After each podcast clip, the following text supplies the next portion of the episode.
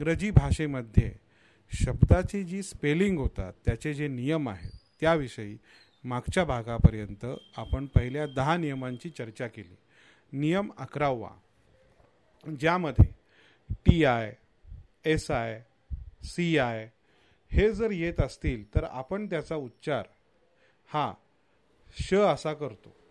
उदाहरणार्थ nation session. Special. आलं लक्षात? त्याचप्रमाणे सी एच जर येत असेल तर त्याचा उच्चार आपण च असा करतो. उदाहरणार्थ chick C H I C C H I C K N chicken. हे शब्द हे ह्यांचे मूळ फ्रेंच आहे. आपल्याला एक गोष्ट लक्षात घ्यावी लागेल ती म्हणजे इंग्रजी भाषा ही नेहमी इतर भाषांचा विचार करून त्यांचे काही शब्दही स्वतःमध्ये समाविष्ट करून घेते.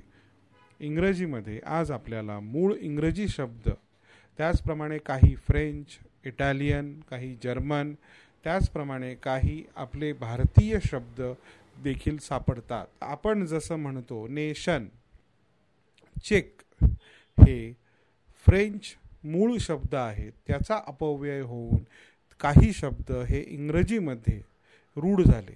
त्यापैकी हे काही. अजून एक मी तुम्हाला सांगू इच्छितो. कर्नल.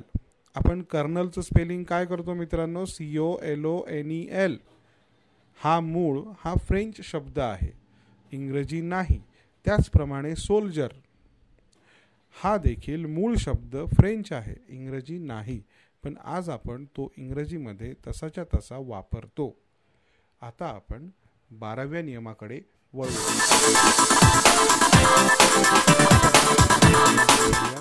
एस आय म्हणजे श याचा वापर आपण शब्दामध्ये करताना कशा रीतीने करतो? S E double S I O N session. T E N S E tense. Tense is a separate. Tension. T E N S I O N मग आता इथे काय होतं? ई निघून जातो आय ओ एन लागतो. आपल्याला हा नियम बघावा लागेल की जर तुमचा शब्द संपताना शेवटी स्वर असेल T E N S E तर त्याच्यामध्ये ई हा स्वर झाला एस हा नाही. पण e ईच्या आधी एस आलेला आहे. त्यामुळे त्याला ई जाऊन आय ओ एन हा प्रत्यय लागला. आलं मित्रांनो लक्षात? नेहमी लक्षात घ्या. प्रत्येक भाषा असते. त्याची एक प्रकृती असते. म्हणजे त्या भाषेचे काही स्वतःचे असे नियम असतात. तर हा इंग्रजीमधला स्पेलिंगच्या संबंधातला बारावा नियम आत्ताच आपण बघितला आता आपण वळूयात तेराव्या नियमात. नेहमी लक्षात घ्या. की एस आय ह्याचा उच्चार झ असाही होऊ शकतो. उदाहरणार्थ vision V I S I O N आलं लक्षात? हे त्याच्यासाठी असलेलं एक एक्सेप्शन आहे. की जेव्हा एस आयचा उच्चार झ असा होतो हा असलेला एक अपवाद आहे. आता आपण चौदाव्या नियमाकडे वळूयात. चौदावा नियम हा वन सिलेबल वर्ड म्हणजे तुम्ही मला विचाराल की वन सिलेबल वर्ड म्हणजे काय? वन सिलेबल वर्ड ह्याचा अर्थ एक स्वर असलेला शब्द. त्यामध्ये देखील जर तो स्वर हा शॉर्ट स्वर असेल म्हणजे लघु स्वर असेल जसा आहे ओ तर आपल्याला त्याच्यानंतर येणारं व्यंजन हे डबल करावं लागतं. उदाहरणार्थ हॉप ह्याच्यामध्ये एच ओ पी ओ हा एकच स्वर आला आणि तो शॉर्ट स्वर आहे. लघु स्वर आहे. त्याला आय एन जी लावताना H O P I N G होत नाही.